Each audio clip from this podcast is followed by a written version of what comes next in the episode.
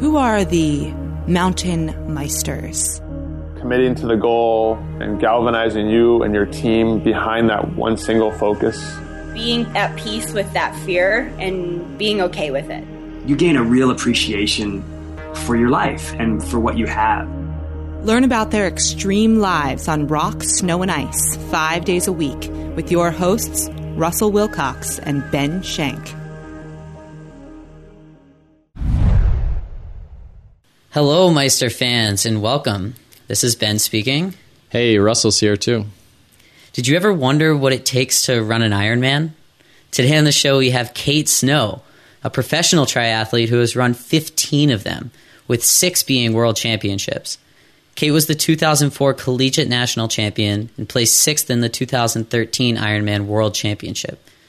Cait, tell our listeners what an Ironman consists of and what could possibly possess you to do this 15 times. uh, well, hello.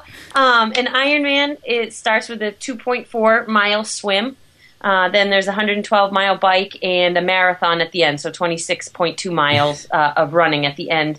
Um, I'm not really sure what initially possessed me to do it. I saw some video footage of the Ironman, the Hawaii Ironman Championship when I was young, and I, I, don't know why, but I told my mom I wanted to do that someday, and so she got me into a youth event, a local youth sprint triathlon, and I just loved it right off the bat, and so I've been in triathlon since uh, I was 13, and just kind of progressed from there. Well, yeah, that's great to hear. Uh, before yeah. we dig more into triathlons and Ironman and all these other things you've done, could you just uh, tell the listeners a little bit more about yourself?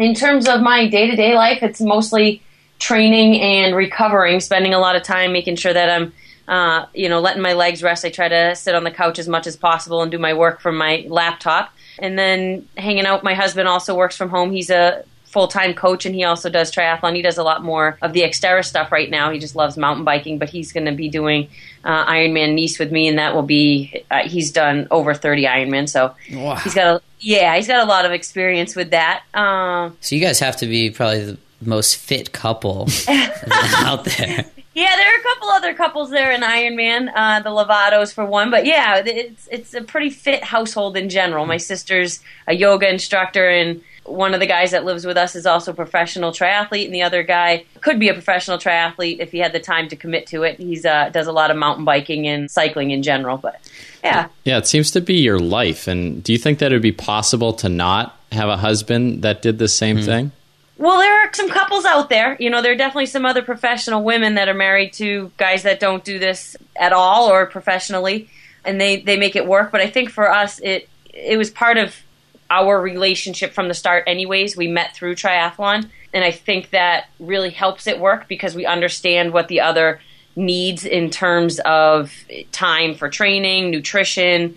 Um, you know it would be really hard for me i think if my husband ate a lot of junk food and had you know cookies and things like that around the house because i do have a sweet tooth. And so being able to kind of really keep the nutrition in the house very clean helps me a great deal. Um, being able to go to bed very early spending a lot of time training, uh, even on the holidays, and making most of our trips center around either a race or training, or at least make accommodations for training whenever we do go on a trip. That that helps me be able to be as successful as I am, and so um, I think having him involved in the sport at the level that he is makes that work much easier than it would otherwise. Yeah, I'm just picturing. I mean, my parents go for a walk every night, and she, my mom yeah. says, "Hey, you want to go for a walk? Walk the dog for a mile?" And you must ask your husband, "Hey, do you want to go for a marathon really quickly?" yeah. you want to go for a, a, couple hours, go run for a couple hours, that kind of thing. Yeah, um, it, it, it, that is nice. It is nice to be able to do those kinds of things together. But it's also it's nice that when I have a long ride, even if he's not going to come on it, he understands I'm going to be gone for several hours. He helps me to do some of the work around the house, and I try to, uh, you know, we each try to do our thing, what we can, do our part to keep the house intact, even though we're in a heavy training cycle where we're maybe training, you know, 30, 35 hours a week and still coaching on top of that, you know, trying to balance it all. But it, it helps.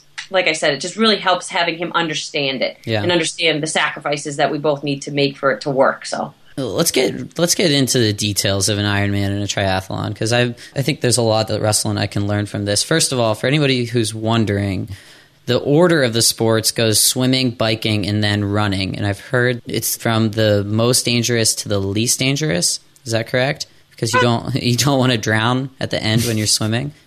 I think that would be one of the biggest reasons. Um, I, am not. I've never had that confirmed for me. Um, but I would say probably yeah, the swim would be safest to have at the beginning where the fatigue levels at its lowest and I think it also has to do with everybody would be starting in the water at the same time. So having lifeguards that are able to man the mass of people is going to be a lot more feasible than if everybody's coming into the water over a span of, you know, three, four, five hours after having finished the bike and the run. That might be a, a lot more difficult to keep the lifeguards, hmm. you know, available. Yeah, sort of. Yeah. Um, but yeah, I think the biggest thing would be keeping the fatigue level at its lowest with the water. And then, yeah, the bike also has its risks uh, in terms of the speed and crashes and things like that. And, you know, it's better to have your wits about you a bit more there. And then if there's fatigue on the run, it's a lot less dangerous if you fall down from a standing position than from uh, riding your bike at 20 plus miles an hour. Uh-huh. So the swim just seems like it's a free for all at the beginning. I mean, people are getting kicked and punched and mauled in the face. I, I can't really imagine a more annoying situation than that. What's it like at the beginning? Chaos. Um, in the pro field, if it's not the world championship, it's not usually as bad because the field is a little bit smaller. Um, and so we spread out a little bit quicker. At the championship, it's a lot denser. We have 35 women, I believe it's 35 women and 50 men racing. So the men go off a few minutes before the women. So there's a pack of 50 men, and that's pretty dense and it doesn't spread out too much. There's still usually big groups of swimmers. So we'll still feel the effect of people being on top of you and getting hit and, you know, possibly getting punched. I don't think there's as much intentional like like to make it out to be, but um, I'm sure that that goes on here and there. Uh, but in the age group race uh, where there are over 2,000 at a time, in a wave at some of the Ironman races.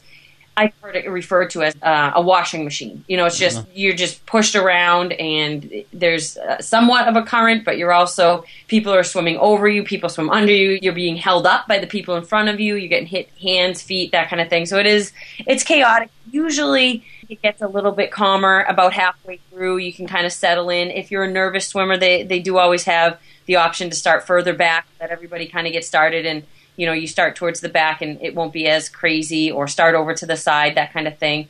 And they've also Im- implemented some safety standard sort of things where they'll have uh, some of the races now have wave starts where it used to be all 2000 age groupers would start at once and they would just go and you could just see this huge wave of people you know going towards the first buoy if you can Google any of the videos of that, it's pretty crazy. Last year, they started doing it in smaller segments to help kind of spread people out. And I think that also gives the lifeguards that are out there on the surfboards a better opportunity to be able to keep an eye on people. If someone's in trouble, they can get to a, a surfboard easier and be able to hold on to that board and catch their breath or whatever it is. Because even strong swimmers, you know, whatever it is, maybe you swallow water and it goes in the wrong way and you start to choke a little bit and you get that panic effect. Ooh. So you know, whether you're a strong swimmer or a weak swimmer, nervous swimmer, whatever it is, you want to be able to get to safety easily. And sometimes that can be an issue if you're in the middle of the group of swimmers. So they've started to, to try to address that. How much time are you actually swimming?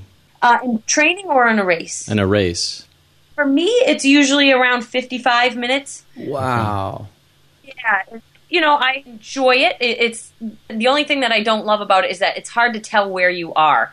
If there's a group ahead of you, it's hard to tell how far ahead they are of you. Um, it, it, could only be you know 20 meters, but it looks like it's 100 meters or it's you know an impossible distance, just because the ability to see that far at the water level is tough. Where if you're running, you have landmarks. There are things you can see and say, okay, I know they're only you know a telephone pole ahead, or I know they're you know up at the next aid station. So I, I have a much better sense of where they are. They're landmarks, but in the swim, you really don't have any landmarks aside from the buoys themselves. So um, but otherwise, I enjoy that part of the swim. Mm. I think the average swim time for Ironman, though, is somewhere around um, an hour and 10 minutes. So the majority of folks are swimming for a little over an hour. Oh, so you're a faster swimmer. And I did the math, and that swim is 169 lengths in a 25 meter pool.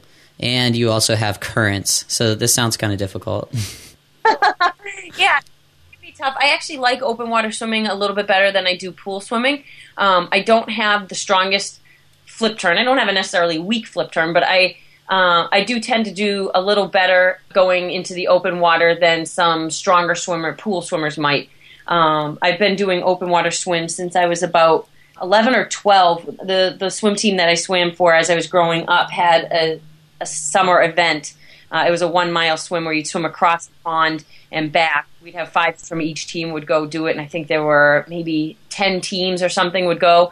Um, so I've been doing open water mass swims for actually longer than I've even been doing triathlons. So I'm very comfortable in the open water. You know, there are points where it gets a little bit long, and you're like, all right, what's the next turn? But we let's you know kind of move this along. But at the same time, I do actually enjoy the the open water swimming quite a bit. Yeah, and I mean, we could talk about the swimming probably for this whole episode, but we want to talk about the swim, bike, and run. So I'm going to move on to the, the actual bike section. And I had one kind of random question I've heard that there's some controversies uh, when you get into the bike section. It's not as much of a, a washer machine, like you said, probably because people have distanced each other from them. But there is still that that drafting kind of effect that you can have riding behind people. What's your take on this type of technique in the race? Well, um, there's the controversy that you're probably talking about is whether or not people are doing it um, when they shouldn't be. So there are two different types of races when it comes to the cycling component. You can be doing uh, a non-draft legal race. All Ironman events are non-draft legal, so you're not supposed to be drafting at all during any Ironman event. And for the pros, I believe it's 10 bike lengths. At every meeting, we go over that that you're not supposed to be drafting. It's supposed to be an individual event. There are the Olympic format though is draft legal, so you'll see uh, when, if you watch the Olympics or any of the short course World Championship or World Cup races, they come out of the water in big groups and they stay in a group on the bike. And the, the tactic is to stay with the group and do a little bit of work, I believe. I mean, I haven't done a draft legal race in, in quite a long time, but um, from the cycling races that I've done, I would assume that you know the tactic is to do a little bit of work so that you get res- respect from the group, but also to make sure you're not the only one doing the work. That you do get the benefit of being in the group and resting here and there, so that your legs are just as fresh as everyone else's when you do come into the run. Um, and then in Ironman, like I said, you're not allowed to draft. We do have marshals out there on the course uh, on motorcycles that are keeping an eye on that. Hopefully, you know, making sure that any packs they, they do end up getting penalized. They'll have a four minute penalty. Uh, there are tents periodically around the, the bike course. Usually there'll be two two or three of them, and you'll just stop at the next tent. That uh, there'll be a person at that tent that will have been notified that you are supposed to stop there. You sign in and you hold a stopwatch for four minutes. When it reaches four minutes, you're free to go again. I believe that's the format. I, not wood, have never had an issue with that. Um, and I hope never to. I, I don't ever um, put myself in that position intentionally. I can understand that some people, you know, if they get passed and it just happens, the timing's not right. I've heard that you know people get a penalty and they don't feel like it was justified and they shouldn't have gotten it. Uh, I, I, hope that I'm never in that position, um, and that's probably the controversy that you're you're talking about, saying that they weren't drafting and they were, and some people think that there are folks out there that chronically draft uh, some that get away with it and some that don't. Um, I just personally, I just try to race as fair as I can and hope that um, the others are doing the same. There's really not much else that I can do when it comes to ethics. Oh, very interesting. And we talked about the crowds during the swim, and I would imagine there are some crowds during the bike ride. Are, are crashes ever a concern? Yeah, um, definitely. Uh, again, with the draft legal racing, that's going to be a, a, much greater concern where the, their impacts. If someone you know makes a slight you know push to one side or the other that can throw off people behind them and that can obviously cause crashes. Uh, when i was racing draft legal i crashed out of at least two uh, international races. Um, and it was something that i needed to work on was my handling skills and being comfortable on a bike and being able to respond to other riders. Uh, with the non-draft legal racing it is much less of a concern. There are other things that could cause crashes. You know in kona there are some very windy sections. It can be very gusty out by Hawi. the sorry, the Kona's where the Ironman World Championship is held each year, and mm. um, it's for some of its windier uh, sections and the the wind factor. Uh, and when those wind gusts are sudden, it can definitely cause you to not necessarily lose control of the bike, but um, you know you have to hold a little bit stiffer on the bike or, or be a, actually a little more relaxed and, and, but just be responsive to the wind. Those kinds of things can cause accidents. Uh, there'll be aid stations every roughly every 10 miles on the bike and that's where you get water. And usually you just ride right through those.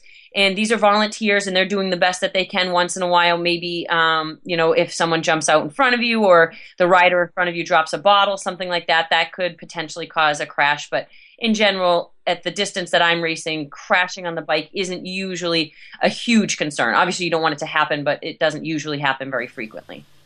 Wow. So okay, okay. So you've done 2.4 miles of swimming, and then you finish your 112 miles of biking, and now you need to run a marathon. yeah. Um, actually, I get relatively excited uh, as I am coming towards the end of the bike. It, you know, as long as I haven't had any mechanicals uh, or any flats, anything like that. Now I'm, I'm, moving on to the part where I have a lot more control and I can see where I am. Like I mentioned earlier with the swim, there's that you know that concern with how far back am I? Am I you know am I how far ahead am I of the next group? Am I having a good swim or does it just feel like I'm having a good swim? And then on the bike, there's always you just there's always that little voice in the back of head concerned about getting a flat or having your chain, you know, some kind of chain issue or shifting issue or anything like that. Then once you get onto the run, it's you and your shoes, and there's really very little concern about any, obviously, any kind of mechanical issue. And, and I feel really good generally when I'm running. Uh, there are obviously issues that can arise from heat. Uh, Kona is known again for its heat and humidity. Um, you know, there can be nutrition issues related with that fatigue issues having come out of the swim and the bike, it, you know, being able to stimulate the heart rate over the next two or three hours. It's exciting, but at the same time, it's still something that, you know, it's still a feat that we have to accomplish. Um, and I just try to take each mile one at a time. You know, I focus on the how I feel at this moment. What do I need to be doing at this moment? Um, am I hydrating enough? Am I eating appropriately? Does my stomach feel okay? Am I keeping my heart rate up? That kind of thing. Um, and the, the miles start to tick away. Yeah, so since this is kind of the final push and, and you're really trying to get the best time that you can, is this where some injuries can occur? Yeah, um, I don't know that too many people are going to get injured uh, in a race. Usually, injuries in at least for Iron Man, would come more through overuse in training, or if you're doing 15 hours one week and then you jump up to 25 hours the next week, and the fatigue of that may cause you to lose form in either your running, your cycling, your swimming, and that might cause a strain or a tear or something along those lines. Um, generally, in the race itself, you're not going to see someone get injured, especially on the run. They're just going to get fatigued to the point where they're not really able to stimulate that heart rate anymore, and they end up to the point of walking or being pulled from the race if it's more of a, a health issue. You know, they push themselves to exhaustion, and you'll see sometimes uh, someone either at an aid station or in between, there'll be a volunteer with them or you know, an ambulance, something along those lines, the medics come and try to help them. If the medics come and say that, you know, you really shouldn't complete the race, they'll probably take them back to the finish line um, and finish in that sense. But in terms of injury, you generally don't see that uh, at the end of an Ironman. Now, have you ever heard of this thing called the pain cave? I have, yeah, yeah. What is exactly the pain cave? I've heard it get described a couple of times by a few different athletes. Could you describe the pain cave? Yeah, uh, for me, when I experience the pain cave, it usually does come later in in Ironman. You're going into this; it's kind of a dark place. It's a place where you, your thoughts don't wander so much anymore. Early in the race, they might wander a little bit. You might see someone you know and say, "Oh, hey," you know that kind of thing. At the early part of the bike, maybe you see a spectator you know, and you actually recognize the spectator and maybe give them a smile, that kind of thing. Where later into the race, you go into that pain cave, and there are spectators there, but you don't necessarily see them anymore. You're so focused on getting to that finish line and getting every last ounce out of yourself that you don't really see what's necessarily happening around you. Um, this has happened to me in the past. I've been in the final few miles of a race and people will be cheering for me, including my family. My mom has mentioned this and she said she'll say something along the lines of that she was cheering and and I say, "Oh, I didn't even see you." And she said, "What do you mean you didn't see me?" It's more of it must have just been a reaction because I don't remember seeing her. I was focused so much on just getting to that, getting through that final mile of the race, and it's an uncomfortable place to be, you know, mentally and physically because you are putting every last ounce of energy into that effort. So that's where the pain part of it comes. And I think the cave of it is that you're you're not seeing much other than maybe a, a, small speck of light at the end, which would be the finish line, and you just need to get there. So when you're training, are you trying to find the pain cave? Find the pain cave. Or is this just during races? You definitely do go into that pain cave in training at times too. I wouldn't say that I go to the pain cave on a daily basis. Um, that would probably be a bit too extreme for me to be able to sustain my training throughout the season. But there are certainly specific workouts where you do go into that, and I think that helps on race day. Having been there periodically throughout the season and training helps on race day to be able to tap into that um, mindset and be able to say to myself, you know, you've been here before. You know that you can do this. You know that you can actually do worse. You've done worse in training. I find Ironman to be less grueling than some of my training days have been. Yeah, I think the pain cave is one place that I'll never find. but you know, when I envision myself doing this, I picture myself just starting to throw up and vomit everywhere because that's kind of what I do during races. When I start to approach the finish line, for some reason, I just start throwing up. Do you ever puke during the race? Don't think that I have ever thrown up in a race. I, I don't think that I have. Um, I've definitely had some stomach issues, but luckily, the coach that I've been working with since I started Ironman has helped me come up with a great fueling plan so that on race day I'm able to fuel well without getting very many digestive issues. Again, that that doesn't mean that I've never had them. I remember in 2009 I had some stomach issues that I had a tough time resolving during the Ironman itself, but I never I've never gotten to a point where I've actually thrown up. I felt exhaustion, but I don't think I've ever um, had stomach issues to that point. Yeah. Yeah, I think that's just a personal thing for Ben because I've never actually thrown up from running. Maybe from other things, but that's a different story. so I know triathloning was debuted in the Summer Olympics back in 2000. Do you see this sport as just continuing to grow into the future? Yeah, I mean, I think so. It, it's uh, triathlon's actually quite big in Europe and Australia already. I think having it in the Olympics actually helps in the U.S. a great deal. So I think we're seeing a large growth in terms of the youth development here in the U.S., especially since it's become part of the Olympics. I think a lot of young folks look to the Olympics for things that they want to achieve, and seeing triathlon there, it, it gives them, you know, the the thought that oh, you know, I like to swim and I like to run. You know, maybe I could try triathlon, and there are a lot more youth programs out there that are allowing kids to give it a try and, and just see if they enjoy it enough to pursue it to the Olympic level. So I think I think the Olympics definitely help in that respect. And having the Ironman World Championship Kona there on TV each year, I think that helps a great deal get our sport out there.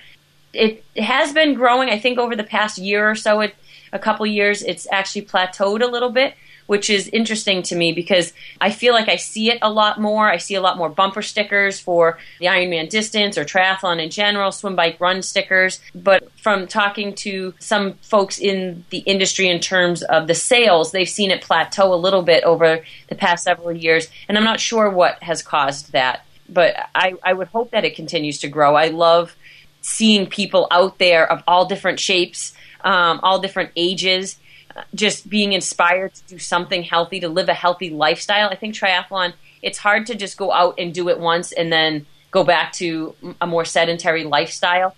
Uh, where you know maybe someone that does a 5K on the 4th of July, and that's the only race they do all year, and the rest of the year they don't really exercise. I think with triathlon, it's a lot more difficult to do that, to go out and do a triathlon and then go sit on the couch for a year. And so it's nice to see people developing a healthier lifestyle, and that's what I feel like triathlon helps do.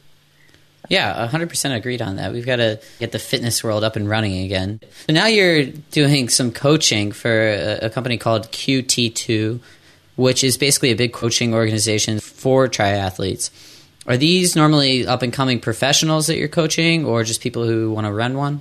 Varies. We have people from all over the spectrum. You have quite a large pro group now, a professional group that works mainly with the coach that I work with, Jesse. He's the founder of QT2. He coaches most of our pros. My husband, Tim, also coaches a few professionals, and I believe we have two other coaches that are working with some of the professional athletes at this point. But otherwise, we have, I believe it's 14 or 15 coaches on board, including myself. And we work with athletes that are coming in that have never done a triathlon. They've done some road races and they've heard about triathlon and they want to do triathlon, but they're too nervous to start on their own, so they'd like some guidance. And then we have people that have been in it for you know over a decade and they just want to fine tune some things, and this is where they're going to get the extra guidance in terms of nutrition or you know whether it's day-to-day nutrition or race fueling or uh, their strength training needs a little tweaking or whatever it is they come to us just to get a, a little bit more of an outsider's view in, in, terms of trying to train themselves versus having a coach. And uh, personally, I like to have a coach. I know some people work really well without a coach. My husband does not have a coach of his own, he does his own thing. But personally, I like to have someone that's going to look over my program, help me put it together, and have a second set of eyes on it because I know I can get unreasonable when I get a little tunnel vision uh, throughout the season. Yeah, it seems like a pretty interesting sport to actually coach someone with. It's not like you're playing tennis with someone where you just smack the ball back at them and you, you say, oh, change your grip or this or that. You actually are like, okay, go run. Do you have to go with them? Are you swimming, biking, running with these people to help them? in general, it's not so much in person. A lot of our training is done either through email or, and we have an online training log where we'll, we'll put up their workouts every four weeks so they can see a month what their training is going to look like. And it's a lot more communication through email. We get emails when they finish a workout, they'll submit their results, and that goes into a training log that we can look at, you know, down the road. We can compare how they're running has improved or they're cycling or swimming, but we also get an email each day with their results. So we're able to see how they're doing on a day to day basis. If they're having trouble getting their heart rate up, we might look at fatigue. Or if there's something bothering them in their calf, they're feeling a little bit of a twinge, we can say, all right, it sounds like, you know, we might be hovering on something here. Let's start doing uh, a certain strength exercise or make sure we get in to see the massage therapist this week, those kinds of things. So it's a lot more macro coaching than it is micro coaching where with like you said with tennis it might be you're in person with that athlete and you're making minor adjustments to their swing or whatever it is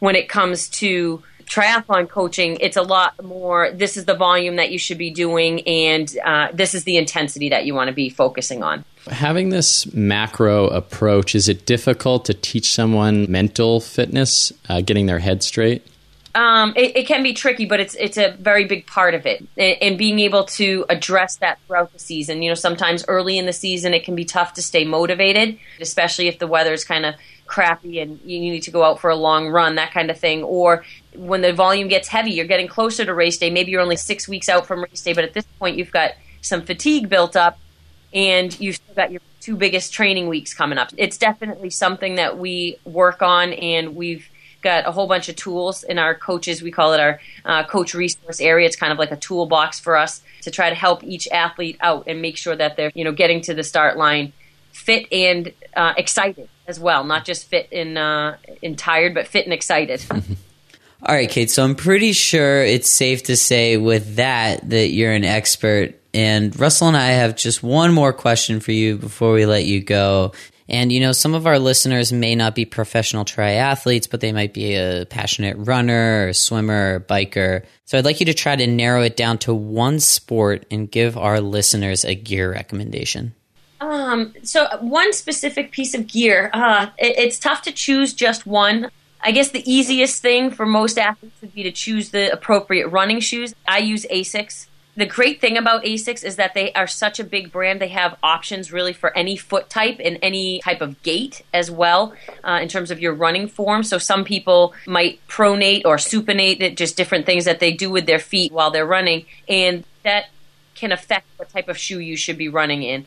Maybe you're a heel striker or you fall on the ball of your foot, that kind of thing. So there's a different type of shoe for each athlete and i think asics is great in that they have options for every type of runner whether it's a beginner or uh, someone that's been in it forever whether you pronate supinate fall the ball of your foot or the heel of your foot that's what's great about them Thank you so much for the recommendation, Cait, and also for coming on the show. We'll have all your other resources on your Meister profile page on our website, mtnmeister.com. Thank you so much for coming on the show. Yeah, thanks, Cait. It was great having you. Thank you both. Thanks, Ben. Thanks, Russell, and uh, everyone out there that's listening. It's great to talk with you guys.